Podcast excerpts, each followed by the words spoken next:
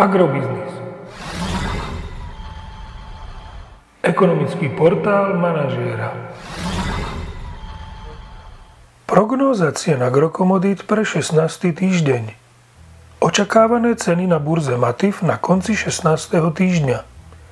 Pšenica 181 až 188 eur za tonu, kukurica 168 až 175 eur za tonu, repka 358 až 365 eur za tonu.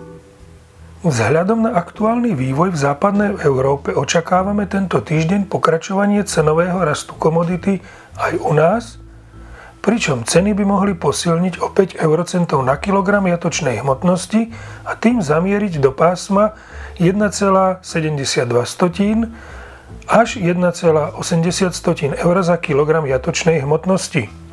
Vývoj na globálnom trhu pritom naznačuje postupnú stabilizáciu cien. Agromagazín ponecháva svoju prognózu farmárskych cien mlieka pre slovenský trh nezmenenú s očakávaním postupného dosiahnutia cenového intervalu 33 až 34 eur za 100 kg.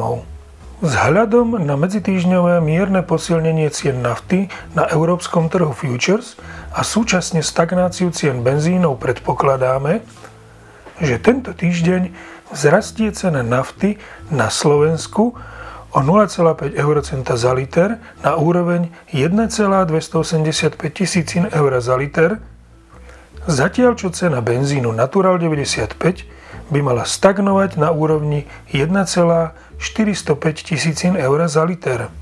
Podrobnejšie informácie nájdete v aktuálnej prognóze na portáli Agrobiznis.